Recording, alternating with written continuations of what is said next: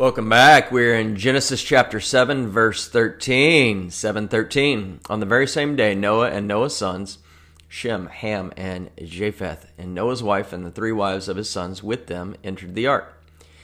They and every beast after its kind, all cattle after their kind, every creeping thing that creeps on the earth after its kind, and every bird after its kind, every bird of every sort. All right, so we start again at verse 13 on the very same day, Noah, and we talked about this, there's eight people getting onto the boat. Uh, they enter the ark. So they're officially going into the ark. Noah is the leader, and the man of the family, the husband, uh, should be the leader. The husband should lead the wife and then uh, the children.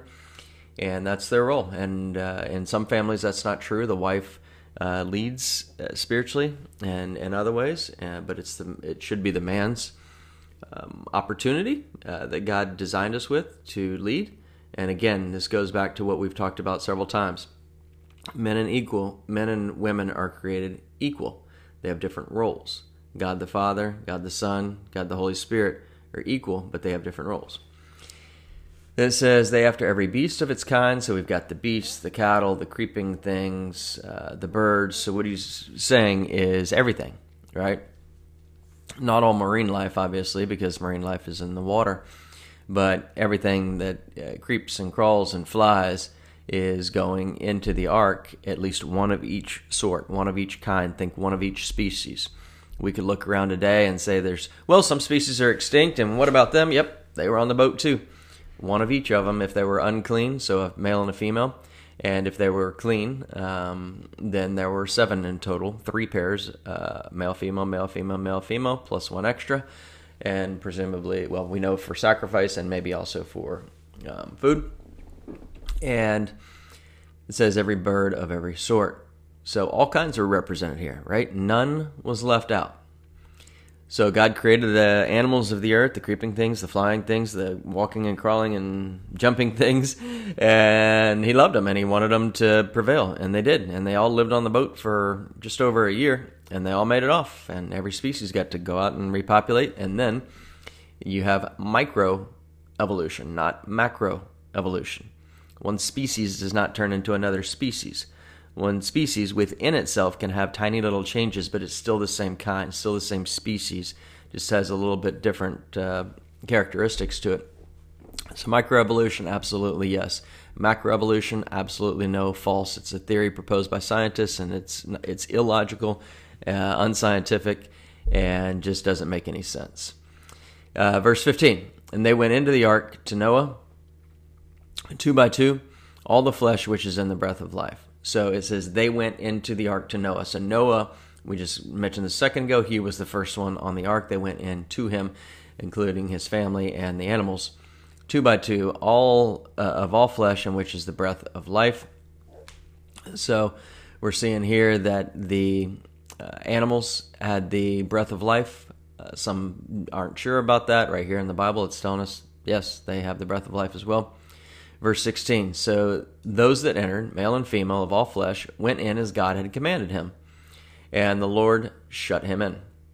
Also, note that this was a universal flood across the entire globe. In contrast, many seekers, uh, people who are looking at Christ or Christianity and trying to figure out if it's real or not, if God's real, uh, they've lost their way when they listen to these worldly geologists and these worldly paleontologists, and they believe them over God.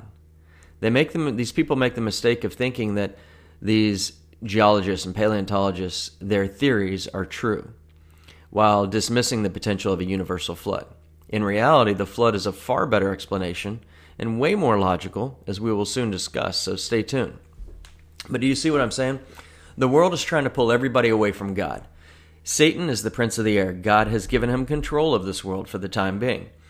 Jesus took the title deed back to the earth when he died on the cross, but he has yet to claim it, much like maybe if you bought a home, but you leased it back to the um, seller for a time, and then you're going to come and take possession of it at some point. So basically, uh, Jesus is on a lease. I'm sorry, Satan is on a lease back right now. Jesus has, has ownership, but he hasn't come back to take that possession yet, which he will do at the second coming which is after the rapture and then after the seven year tribulation. Well, at the end of the seven year tribulation is when he comes back. That's called the second advent or the second coming. But the world is, Jesus is competing against the world. He's competing against Satan for your love. Everybody chooses to put their love somewhere.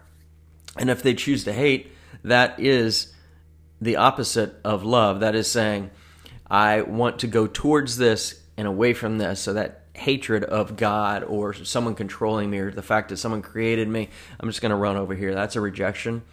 And, and um, you know, rejection of God, ignorance of God is also rejection.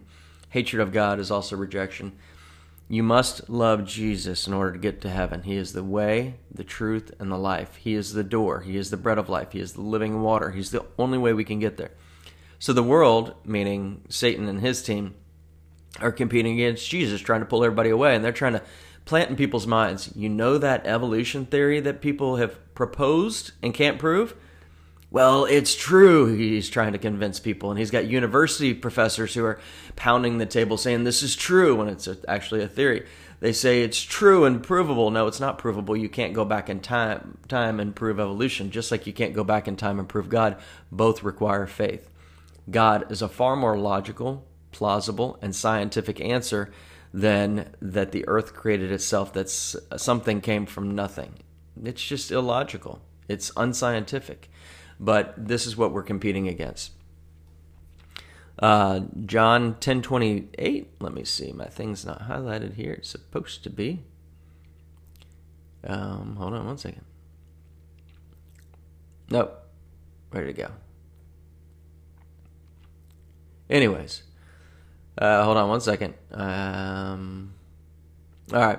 So God shut the door, and Noah, uh, not Noah, and not a person. At some point, it's too late to come to Christ. All right. Remember, Jesus is in the boat. Jesus shuts them in. Jesus, the the boat is made of wood, representative of the wood that Jesus was uh, hung on on the cross. And the Jewish people said, If your death by a tree is cursed. And he who had no sin became sin for us. He became cursed for us. So Jesus is on the boat. He shuts them in. And this is not a person. At some point, it's too late to come. Um, namely, when one takes their last breath, it's too late, and only a judgment waits the one who chose to ignore and reject Jesus and chose not to get in the boat with Jesus. You see, it's a choice to get in the boat with Jesus. It's a choice to accept Jesus. He has this gift. He's holding it out. He's got his arms open. He says, I love you. I've got a gift. Come to me. And we got to accept it. You don't want to reject it. You want to accept that gift, but you must accept it. The sin outside of the boat was about to be washed away. The old world was about to be forever dead. Let's look at Romans 6 4, which says, Therefore we were buried with him through baptism into death, and that and that just as Christ was raised from the dead by the glory of the Father, even though even so we also should walk in the newness of life. So you see, this is the uh, essentially the first baptism, the first great baptism, right? And you're getting baptized by the the flood waters, baptized by the water. And for those who don't really understand, I, I grew up not understanding baptism. I figured it out about 10 years ago after hearing some you know great sermons on it and reading about it. It's not going to save you so baptism. Baptism is an outward sign of an inward change. It is expressing to the world here's something that has already taken place in my heart and i want to show you. Why you get dumped in the bath water and submerged in the in the water is because it's representative of being buried with Christ that that judgment has come upon you, but then you're raised up out of that water into the newness of life. The old is gone, the new is here. And that newness of life that we just talked about in Romans 6 4. And then we see Romans 6 6, it says, Knowing this, that our old man, I love this, that our old man was crucified with him, that the body of sin might be done away with, that we should no longer be slaves of sin. You see, when you die in Christ, you're no longer a slave of sin, you're free. So it doesn't matter what the politicians in this country do with our freedom. Right now, they're trying to take it away as quickly as they possibly can. And they can take away all our freedoms that we know of in in a uh, democratic society, in a capitalistic society where we, we do celebrate freedoms and such. But they can't take away our freedom in Christ. No matter what they do, they can take away everything, including the Bibles, but they can't take away the freedom that we have in Christ, the freedom that we have to be freed from that sin, to have eternal life with Jesus in heaven, that we will never die. We will simply take our last breath on earth and we will wake up taking our next breath in heaven. And knowing that the old man was crucified with him, you see, you're on that cross. That's why it said that Christians are uh, born twice and die once. You're born of your mother's womb, then you die on the cross. You've already died. If you're a Christian, you have literally already died because right here it says the old man was crucified with him. You were killed with him on the cross. That's that death. But immediately in the very next moment, you are born again. And that's why Nicodemus said, How do I climb out of my mother's womb again? You know? And Jesus said, No, it's being reborn, reborn of the Spirit. And so here we see the old man was crucified. That's the old you. And then the new you comes out. If you think you're a Christian and you haven't seen those changes in your life, you haven't seen greater peace and joy through the trials that you're going to go through, then you need to go and, and talk to Jesus about that. Because what you'll find when you come to Jesus, you'll find a sense of peace, a sense of joy that you haven't known before. How do I know this? Because I've been through it. Uh, you'll be better at going through trials because you'll say, This is just a trial that the devil can throw at me, the world can throw at me. It's a test. I'm going to pass it. And I'm going to be with Jesus forever. And it might be in 50 years or it might be in five seconds. Um, but remember that the same waters that brought judgment and death to unbelievers were the same waters that brought cleansing and deliverance to those who had faith in God and to the believers. Tomorrow we'll pick up in verse 17. Lord, thank you so much uh, for this day. Help us to be good stewards. Help us to not judge people. Help us to fall in love with you and even more deeply if we already love you. Help us to realize that we're in the boat with you, that we're safe in that boat, that no one can take us away that we're in the safety of your arms. But we've still got storms to go through. We're still going to feel the rocky waters.